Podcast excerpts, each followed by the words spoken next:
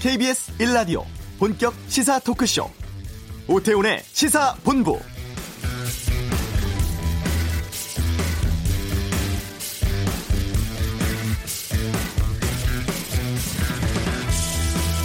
부천 쿠팡 물류센터 집단 감염 등의 영향으로 코로나19 신규 확진자가 79명으로 늘었습니다. 어제 40명대를 기록했고 하루 만에 두 배 가까이 더 나온 거죠. 그동안 방역당국은 신규 환자 발생 50명 미만을 안정적 통제 범위의 하나의 기준으로 판단해 왔습니다만 이 수치는 생활 속 거리두기 기준을 훨씬 벗어난 것이어서 걱정이 됩니다.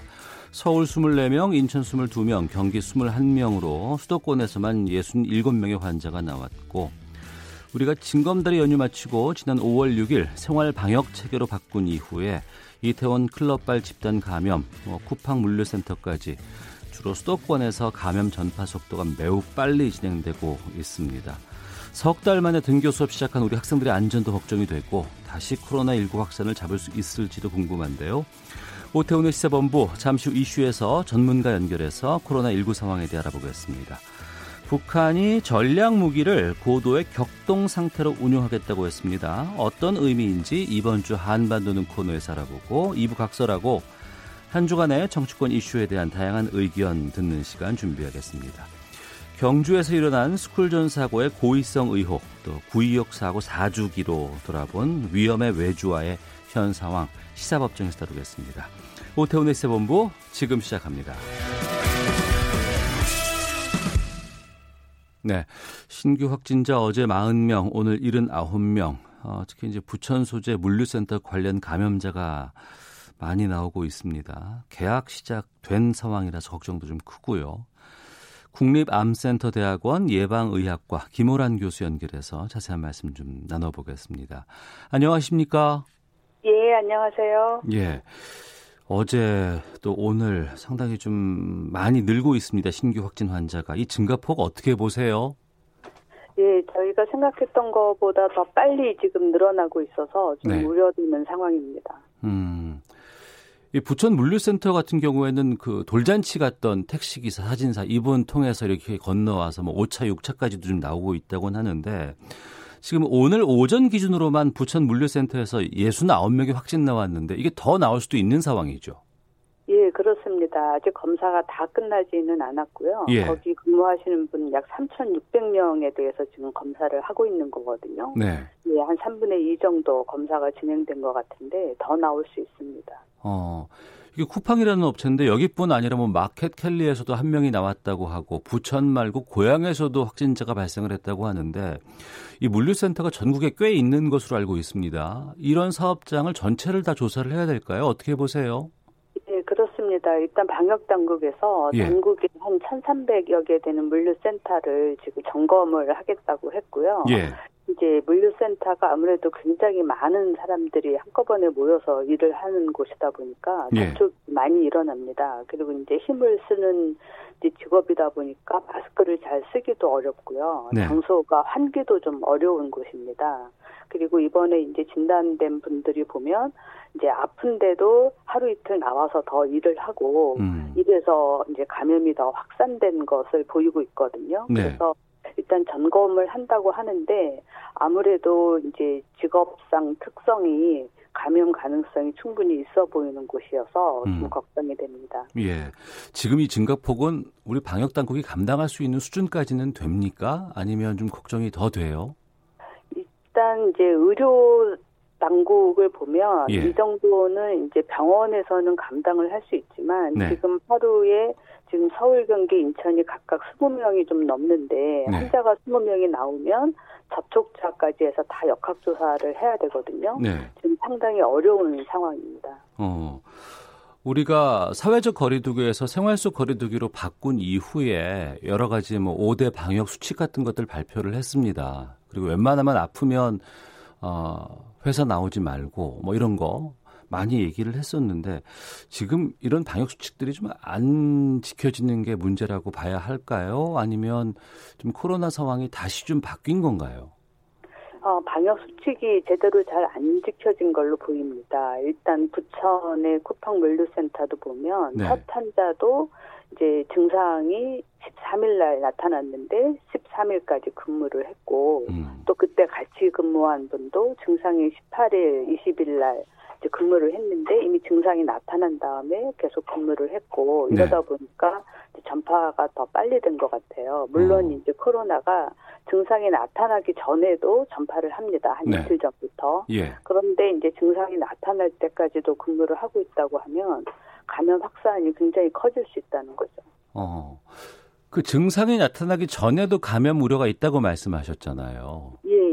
그러면 이게 지금 어 아픈 사람 그 증상이 나오기 전에 이건 어떻게 우리가 파악을 하거나 방역 당국에서는 어떤 상황으로 이걸 좀 막을 수 있다고 보세요? 그거는 이제 개인이 알아서 파악하기는 어렵기 때문에 예. 그래서 우리가 굉장히 적극적으로 역학조사를 하는 거거든요. 네. 그래서 한 사람이 환자가 나오면 접촉자들을 일단 모두 다 자가격리를 한 상태에서 검사를 빠르게 해나가는 거죠. 음. 그래서 지금 나온 환자들이 한 30%는 무증상이에요. 네. 그 얘기는 이미 이 사람들이 잠복기 때 지금 찾아진 사람들이 많거든요. 왜냐면 예. 저희가 끝까지 보면 이제 한 20일 끝날 때까지도 무증상인 사람은 전체 환자의 한 10% 정도이기 때문에 예. 지금 나온 사람들은 한 며칠 있다가 증상이 나타날 수가 있거든요. 어. 그러면 지금 무증상 상태로 어 나는 괜찮겠지. 나는 지금 뭐 큰 문제 없는데 이러면서도 지금 잠복 기를 갖고 있는 분들이 우리 주변에 꽤 있을 수도 있겠다는 생각이 드네요. 그렇습니다. 그래서 우리가 사회적 거리두기도 하고 마스크도 써야 된다고 하고 이렇게 이제 조심을 하는 이유가 네. 본인이 안 걸리기 위한 것도 있지만 본인도 모르게 이미 자신이 감염이 된 상태에서 무증상으로 다른 사람을 감염시킬 수도 있기 때문에 그렇게 수칙을 지켜야 된다라고 강조하고 있는 거거든요. 네. 그리고 코로나19 상황에서 우리가 택배를 많이 이용을 했습니다. 근데 이번에 물류센터에서 확진자가 나오다 보니까 택배 상자라든가 이런 접 또 택배 그 배송하시는 분과의 접촉을 통해서 감염되지 않을까 걱정하시는 분들 많이 계시는데 여기에 대해서 좀 정확한 내용을 좀 알려주시면 좋겠어요. 예, 물론 이제 택배 박스가 오염이 됐을 가능성이 아예 없다 이렇게 말할 수는 없습니다. 네. 감염되신 네. 분들의 분비물이 묻어 있을 수도 있으니까요. 비말이 튀어서 음. 그렇지만 이제 시간이 있으니까 집에 왔을 때까지 그 바이러스가 살아있다 이렇게 보기는 어렵지만 네. 그래도 집에서 택배를 받는다고 한다면 박스를 풀고 나서 꼭 손을 씻는 것이 좋겠습니다. 아. 그러니까 우리가 알고 있는 방역 수칙을 잘 지키면 택배 박스 뭐 사용하는 데는 별로 문제가 없겠죠? 네, 네 그렇습니다. 어. 이태원 클럽에서 이제 확진 환자가 나왔고 또 거기를 다녀간 인천의 학원 강사가 감염이 됐습니다. 또 이 학원 강사의 어, 수업을 받았던 학생이 감염이 됐고 노래방에서 감염이 됐고 택시 기사가 감염이 됐고 또 택시 기사가 하필이면 돌잔치에 갔고 돌잔치에서 쿠팡까지 왔어요. 네, 그렇습니다. 너무 빠른 시간에 많은 사람에게 이 전파가 되는 게 좀 걱정이 됩니다. 예, 그렇습니다. 저희가 처음에 이제 코로나19를 역학조사했을 때는 예. 첫 환자에서 다음 환자 증상 발생까지의 기간을 한 6일 정도로 나타났거든요. 예. 지금 나오는 거 보면 첫 환자 증상 발생에서 두 번째 환자 증상 발생까지가 한 3, 4일 정도로 당겨진 것 같아요. 네. 예, 그렇다는 이야기는 우리가 빠르게 환자를 찾지 못한 것도 있고 음. 사람들 간의 접촉이 굉장히 많이 늘어났다 네. 하는 것도 이야기를 해주는 겁니다. 그래서 지금 이게 우리가 생활 속 거리두기로 가면서 예. 접촉이 더 늘어난 걸 보여주고 있는 게 아닌가 싶어요. 이거 제가 알고 있는 게 맞는지 좀 여쭤볼게요. 이 코로나19가 뭐 A형이 있고 B형이 있고 C형이 있다고 하는데 중국에서 온 건 뭐 A형이고 이번 이태원 클럽 발은 C형인데 C형이 더 전파 속도가 빠르다 이런 얘기가 있던데 어떻습니까? 이제 바이러스가 조금 다른 건 맞는데 예. 바이러스가 조금 다르다고 해서 전파 속도가 달라진다 이렇게 보기에는 아직 증거는 없고요. 예. 말씀하신 C형이 주로 이제 유럽에서 많이 발생했는데 네. 유럽이 굉장히 빠르게 전파했기 때문에 그렇게 이야기를 하지만 사실 유럽은 역학조사를 이제 적극적으로 하지 않고 이미 다 확산이 된 다음에 검사를 시작했기 때문에 그 전파 속도가 빨랐던 것이 단순히 바이러스가 조금 달라서 그런 거냐 아직까지 음. 그렇게 보고 있지는 않습니다. 네. 이번에 7차 감염까지 나왔다고 하거든요. 이 7차 감염까지를 확인할 수 있다는 것은 역학조사 단계가 상당히 좀 잘 되고 있다고 우리가 이해를 해도 되는 거죠. 예, 그렇게 열심히 쫓아가고는 있는데 예. 이 역학적 고리가 끊어지지 않고 계속 이어지고 있다는 것이 문제죠. 어. 그러니까 방역 당국의 역학 조사가 전파 속도를 따라갈 수 없지 않나 싶은 생각이 드네요. 그러니까. 그렇습니다. 이게 좀 더 빨리 가서 더 이상 전파가 안 되도록 해야 되는데 네. 계속 전파된 거를 지금 확인하는 것처럼 쫓아가고 있거든요. 네. 예, 그래서 그것이 문제고요. 지금 이제 쿠팡 같은 경우는 이제 7차에서 지금 더 체지를 못하고 지금 넘어가고 있는 상황이에요. 아, 8차, 9차까지도 갈 수 있다는 뜻이네요. 예, 예, 이미 그렇게 나온 상황입니다. 아, 그렇군요. 특히 이제 최근 3주간의 신규 확진자를 보면은 40%가 20대였습니다. 좀 20대 확진 환자가 좀 상당히 많이 늘고 있는데 좀 말씀을 좀 해주셔야 될 것 같아요, 20대들에게. 그렇습니다. 지금 이태원발에서 20대 확진 환자가 많았고 예. 지금 물류센터 이렇게 넘어가면서 계속해서 20대, 30대 확진 환자가 많은데 네. 아무래도 20대가 이제 접촉도 훨씬 더 많고요. 음. 그리고 본인이 조금 머리가 아프거나 피곤하다거나 해도 이제 코로나를 의심하지 않는 거죠. 평소에 건강했었고 예. 이제 아무 문제가 없었기 때문에 그래서 20대가 굉장히 주변에 환자가 다른 연령보다 더 많이 있을 수 있다. 음. 더 감염 가능성이 높다. 이거를 꼭 기억을 하시고 이제 사회적 거리두기나 위생 수칙을 지키는 것이 중요합니다. 그리고 최근에 나오는 것을 보면 네. 20대라고 해도 무조건 가볍게 지나갈 것이다. 이렇게 안심할 수가 없어요. 어. 최근에 이제 어린이 뭐 염증 증후군 이야기도 나오고 다 치료가 끝나고 안 치됐다고 생각했는데 뭐 심장 증후군이라든지 호흡 증후군으로 갑자기 몸이 나빠지는 그런 사례들도 보고되고 있거든요. 예. 대구 신천지와의 여러 가지 뭐 좀 차이가 좀 나고 있는데 집단 감염 양상이 이게 수도권이 아무래도 좀 많은 사람들이 밀집돼 있고 다수의 사람들이 아, 긴 거리를 이동하는 것들 이것 때문에 더 좀 힘들다고 보시는 건가요? 예, 맞습니다. 대구 신천지는 사실 우리가 그 신천지에 속해 있는 사람들의 명단을 다 갖고서 네. 그 사람들을 전부 검사하면서 찾아낸 거거든요. 네. 근데 지금 수도권에서 번지고 있는 거는 뭐 이태원 클럽에서 시작했는데 뭐 음식 점부터 시작해서 물류센터까지 우리가 생각하지 못한 곳으로 계속 전파가 이루어지고 있기 때문에 네. 아까 말씀드린 대로 선제적으로 다 찾지를 못하고 음. 계속 확인해 나가는 과정이에요. 그런데 지금 찾아지는 환자들을 보면 증상 발생에서 진단까지의 기간이 자꾸 길어지고 있습니다. 네. 예, 부천의 쿠팡물류센터도 확신 확인된 환자들 중에 보면 이미 증상 발생에서 진단까지가 열흘이 넘는 환자들이 있거든요. 예. 지금 그 동안에 이미 전파를 많이 시켰고 전파된 사람이 또 전파를 시키고 있는 상황에서 찾은 거거든요. 음. 학교가 지금 지난주 고3에 이어서 어제부터 이제 유치원부터 고2까지 다 지금 학교를 가고 있습니다. 지금으로서는 어, 지역에서 확진이 나오면은 그 주변에 있는 학교들이 어, 원격 수업으로 좀 바꾸는 체제로 지금 가고는 있는데 학교 상황은 어떻게 보십니까? 예, 학교가 상당히 이제 위험해졌습니다. 그래서 이미 부천 같은 경우는 등교 중지를 했는데 네. 아마도 서울, 경기, 인천은 다시 한번 학교를 중지하는 것을 고려해봐야 될 것 같습니다. 아 서울, 경기, 인천 수도권은 학교 네. 아, 등교 수업보다 원격 수업으로 좀 바꾸는 걸 권하시는군요. 예, 왜냐하면 지금 이제 나오신 환자분들, 특히 물류센터에 계신 분들이 네. 지금 한 40대, 50대가 지금 나오고 있거든요. 예. 예, 그러면 이제 자녀들로 갈 수가 있고 음. 자녀들을 통해서 학교에서도 감염될 가능성이 있습니다. 예. 오늘 아침에 유은혜 교육부 장관도 이제 이 부분을 검토 중이라고 하셨는데 방역 당국과 그러면 이 교육 당국이 좀 협의가 있어야 되겠네요. 예, 그렇습니다. 왜냐하면 지금 나오는 환자가 지금 감염된 게 아니고 일주, 이주 전 이야기를 하고 있는 거거든요. 일주, 이주 전 이야기를 하고 있다. 예, 그때 감염된 사람들이 지금 진단돼서 나오고 있는 거예요. 예. 그렇기 때문에 이걸 더 지켜보다가는 좀 늦을 수가 있습니다. 네. 부천은 그 부천시장 지시로 사회적 거리두기로 바꿨습니다. 예, 그렇습니다. 그러면 서울 수도권 지역도 사회적 거리두기 해야 한다고 보세요? 예, 지금은 더 이상 고민하지 말고 빨리 결정을 하는 게 중요해 보입니다. 아, 고민하지 말고 해야 된다. 네. 아. 하지만 지금 뭐 여러 가지 긴급 재난 지원금이라든가 여러 가지 좀 소비가 좀 살아나고 있는 상황인데 이게 또 갈 수 있을까라는 고민도 들기도 하거든요. 방역 당국 네. 입장에서 좀 말씀을 해 주세요.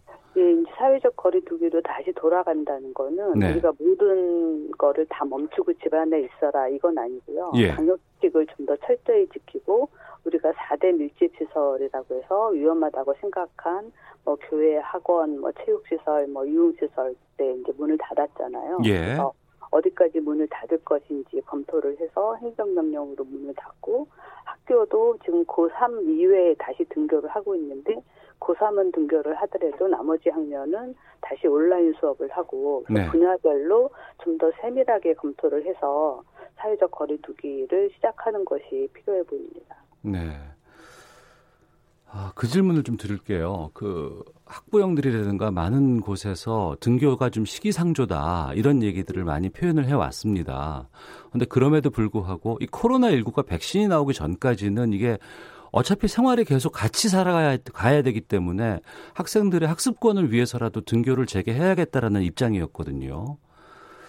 그러니까 이제 앞으로도 계속해서 이 상황들이 된다 그러면 학습 학교에서의 수업도 힘들고 하지만 또 방역의 입장을 본다 그러면 계속해서 좀 거리두기라든가 외출 같은 걸 자제해야 되고 이 양극을 어떻게 좀 좁힐 수 있을까라는 고민이 듭니다.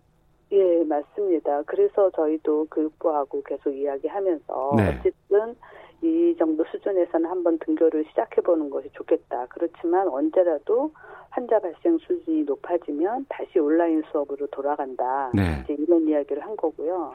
지금 또 특히나 이제 처음에는 어 이게 완전히 이제 종식되는 수준까지 갈 수 있으면 2학기 문을 열자 이랬는데 2학기 때 더 큰 wave가 올 수도 있으니까 예.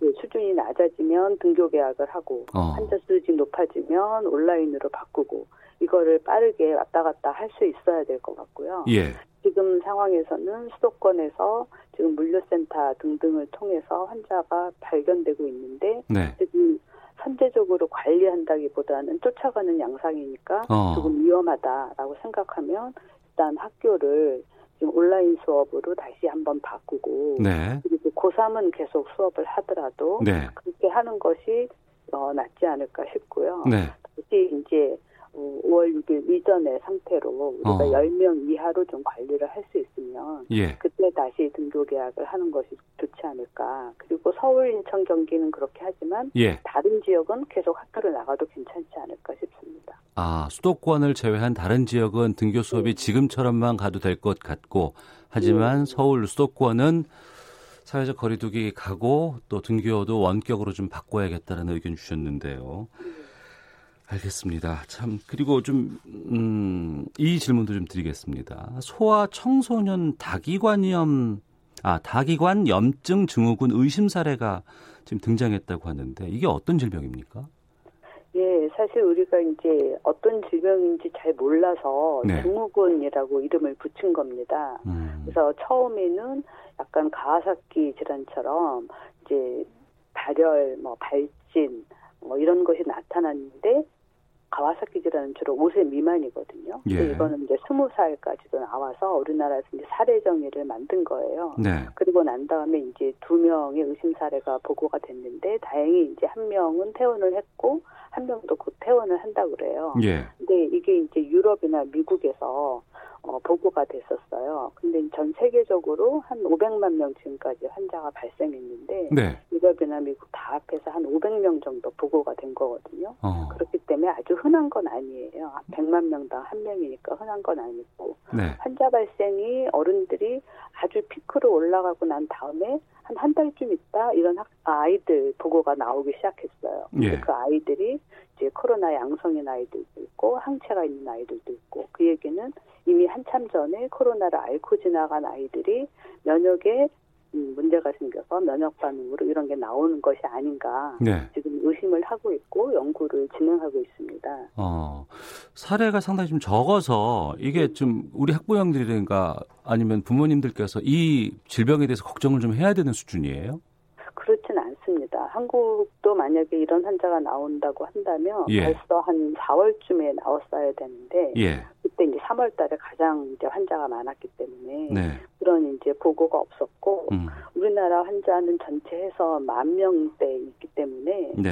어, 어린이 이제 염증 증후군 환자가 그렇게 많지는 않을 것 같아요. 어. 그렇지만 이제 이런 환자들이 나온다는 얘기는 우리가 여전히 코로나19에 대해서 잘 모르고 다 나았다고 생각해도 나중에 어떤 후유증이 있을지 모른다 하는 그런 이제 우려는 좀 있는 거죠. 네. 우리가 어, 중국 다음으로 세계에서 가장 많은 어, 확진자가 나올 때가 있었습니다. 하지만 그 이후에 우리가 잘 통제를 했고 총선도 잘 치렀고 지금 등교고 계약도 시작을 한 상황인데 어제 40명, 오늘 79명까지 나왔어요. 지금 국민들께 좀 뭐 이것 좀 꼭 지켜달라고 당부 말씀하신다면은요. 예, 우리가 이제 여러 가지 방역 수칙을 제시를 했는데 국민들이 제일 지키기 어렵다고 하는 것이 아프면 쉰다라고 하는 겁니다. 네. 그래서 이결을 지키지 않으면 이제 코로나19를 관리하기 어렵거든요. 그래서 네. 국민들이 이걸 잘 지켜주셔야 되는데 그러려면 어, 회사에서도 국가에서도 이게 자리 잡을 수 있도록 지원이 필요하고요. 네. 그 국민 개개인도 본인이 몸이 좀 아프다라고 하면 꼭 본인을 위해서가 아니라 주변을 위해서 아프면 쉰다라는 걸 지키면 좋을 것 같습니다. 아프면 쉰다라는 걸 지킬 수 있는 사회가 돼야 되겠군요. 그렇습니다. 알겠습니다. 자, 여기까지 말씀 듣겠습니다. 오늘 말씀 고맙습니다. 예, 감사합니다. 예, 지금까지 대한예방의학회 코로나19 대책위원장 맡고 있습니다. 국립암센터대학원 예방의학과의 김호란 교수와 함께했습니다. 자, 이 시각 교통 상황 듣고 헤드라인 뉴스 확인하고 오겠습니다. 교통정보센터 이승미 리포터입니다. 네, 이 시각 교통 상황입니다. 도로 위에선 단 1초의 졸음도 용납되지 않습니다. 운행 전 과식을 하지 않는 것이 좋겠고요. 눈꺼풀에 앉은 피로는 휴게소와 졸음 쉼터에 놓고 가시기 바랍니다. 점심시간이 되며 고속도로 상황도 나아지고 있는데요. 작업을 하는 곳이 많습니다. 소통이 원활하다고 절대 방심하면 안 되는 이유이기도 한데요. 중앙고속도로 춘천 방향 7서휴게소 부근 2km 정체가 작업 때문이고요. 청주 영덕고속도로 영덕 쪽으로 남상주 부근에서 부근에서도 작업을 하고 있어서 1km 지나기 어렵습니다. 중부 내륙고속도로 양평 쪽으로는 장현터널 부근에서 작업 중이라 여기는 2km 구간이 막히고 있고 영동고속도로 강릉 방향으로 여주 부근에서는 1, 2차로 막고 도로 보수하고 있는데요. 3km 구간 여파받고 있습니다. 서울시는 올림픽대로 잠실 방향으로 동작대교와 반포대교 사이 4차로에서 작업을 하고 있는 가운데 노량진 수산시장에서 영동대교 쪽으로 지체 정체되고 있습니다. KBS 교통정보센터였습니다. 헤드라인 뉴스입니다. 중앙재난안전대책본부는 부천 물류센터와 관련해 최소 69명이 코로나19에 확진됐다고 밝혔습니다. 물류센터 확진자 중 한 명은 1,600명이 근무하는 뉴베이스 콜센터 직원인 것으로 나타나 콜센터 직원 대상 진단 검사가 진행 중입니다. 문재인 대통령과 더불어민주당 김태년, 미래통합당 주호영 원내대표가 오늘 낮 12시에 청와대 상춘제에서 만났습니다. 별도 모두 발언 없이 바로 대화가 시작됐는데 배석자도 최소화해 노영민 비서실장만 함께 자리했습니다. 한국은행 금융통화위원회는 0.75%인 기준금리를 0.5%로 0.25%포인트 추가 인하했습니다. 한국은행은 또 올해 경제성장률 전망치를 2.1%에서 마이너스 0.2%로 하향 조정했습니다. 미래통합당과 미래한국당은 오늘 국회에서 합당 선포식을 갖고 통합을 선언했습니다. 이로써 의석수 103석에 원내 제2정당이 출범했습니다. 코로나19 확산에 따른 러시아의 국제선 운항 중단 조치로 극동에 발이 묶였던 우리 교민들이 오늘 오후 대한항공 특별기를 타고 귀국길에 오릅니다. 지금까지 라디오 정보센터 조진주였습니다.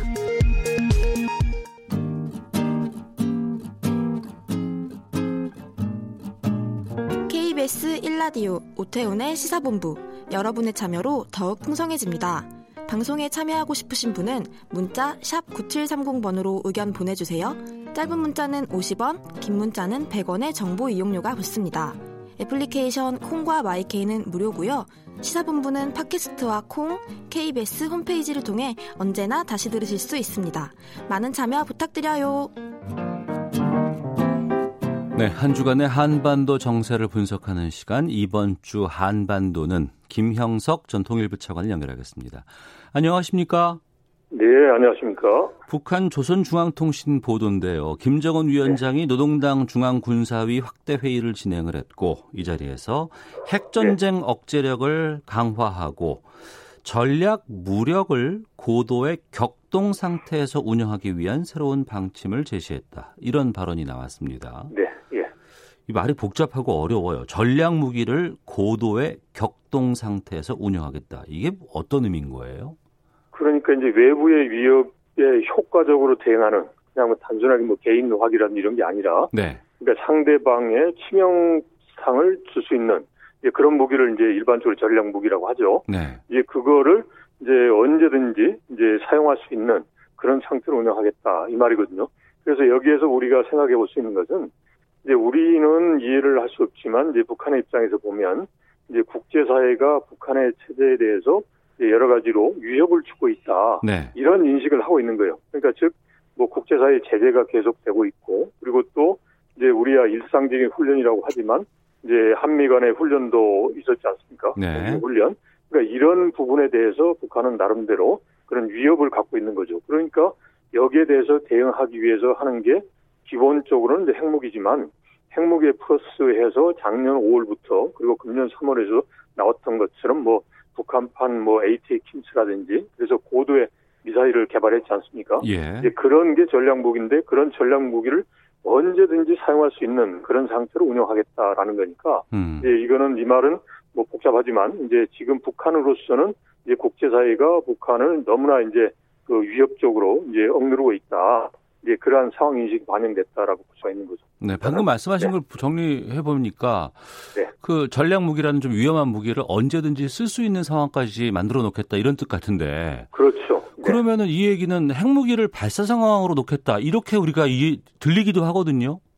근데 이제 그거는 보면 네. 이제 그렇게까지는 아니고요. 근데 2018년에도 이제 김정은 위원장이 핵 단추가 바로 내 사무실 책상에 있다라는 쪽으로 위협을 했어요. 예. 그 말은 뭐냐면 우리가 이제 핵무기를 일단은 봐야 되는데 핵무기가 국제적으로 이제 전쟁에 사용됐던 사례는 45년에 히로시마하고 나가사키 때 이제 실제로 투하가 됐단 말이죠. 네. 그 후에는 이제 억제력 수준에서 이제 활용을 하고 있습니다. 음. 그렇기 때문에 이제 핵이라는 거는 뭐 예를 들어서 100개 가지고 있다고 해서 뭐 안심을 하고 뭐 그런 거 아니란 말이죠. 네네. 한두 개만 있더라도 상대방 입장에서는 이제 함부로 핵무기를 사용할 수 없단 말이죠. 예. 그러니까 이제, 김, 이제 북한의 입장에서는 핵무기를 발사 준비 상태로 놓겠다라는 것 자체가 음. 바로 이제 외부의 그런 그 위협을 억제할 수 있는 그런 효과가 있다라고 하는 거죠. 그러다 보니까 이제 보통은 억제력이라고 그랬는데 이번에는 이제 핵 전쟁에 대한 억제력을 더욱더 강화하겠다 이런 식으로 해서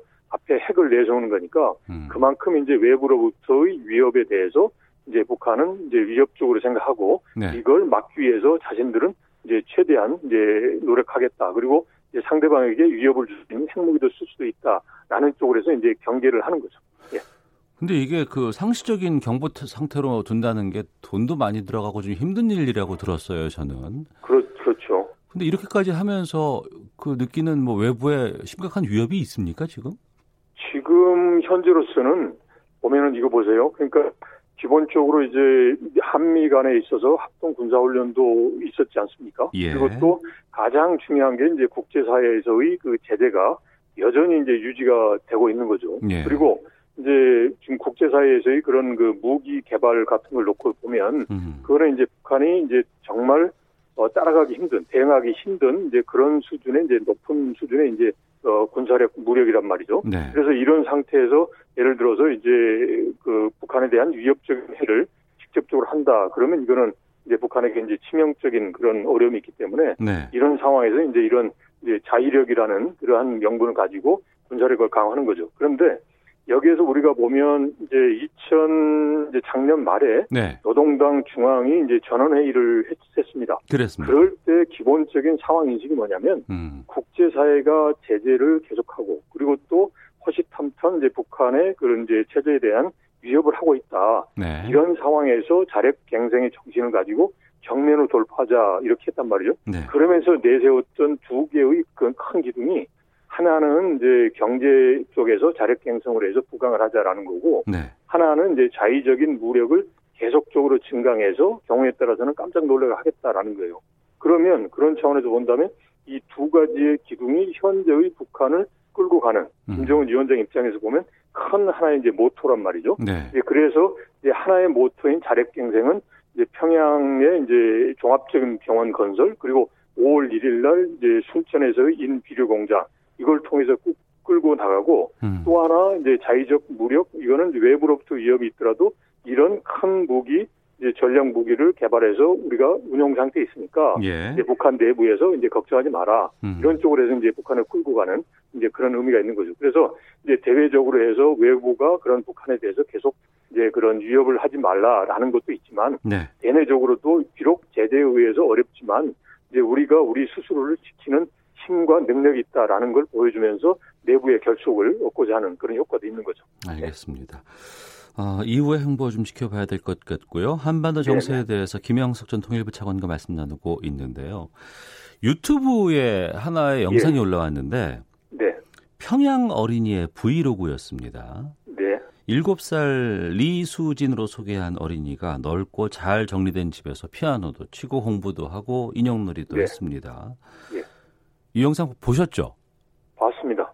자, 그런데 예. 이제 북한의 김정은 위원장 들어서부터 소위 그 온라인상으로 많이 했거든요. 예. 즉 SNS상으로 뭐 해서 트위터나 페이스북 이런 경우도 했고 또 유튜브도 2010년의 경우도 많이 만들어냈습니다. 네. 예. 그래서 뭐 2014년 기준으로 보면 이제 북한에서 체제 선전을 위한 게한 20여 개다라는 건데 네. 이제 이게 지금 이제 브이로그로 해서 어린 이제 아동이 나와서 하는 거 아닙니까? 네. 그래서 이게 좀 특이하다라는 것보다는 과거부터 했는데 어. 관심을 이제 국제사회의 관심을 이제 끌었다는 것 자체가 특이한 거죠. 예. 그러니까 국제사회가 예를 들어서 이제 뭐 늘상 북한이 하는 체제 선전이다 그러면 과거에도 있었고 별로 이제 관심이 없었던 없었을 거란 말이죠. 예. 그런데 이제 국제사회 일종의 그 유튜버들이 또는 이제 네티즌들이 이걸 관심 있게 본단 말이죠. 어. 그만큼 이제 국제사회의 관심을 끌었다는 게 저로서는 이제 의미가 있다라는 거고요. 음. 자, 그러면 기본적으로 이제 북한이 이제 일종의 이제 체제 선전을 하기는 해요. 네. 자, 그러면 홍보 영상이니까.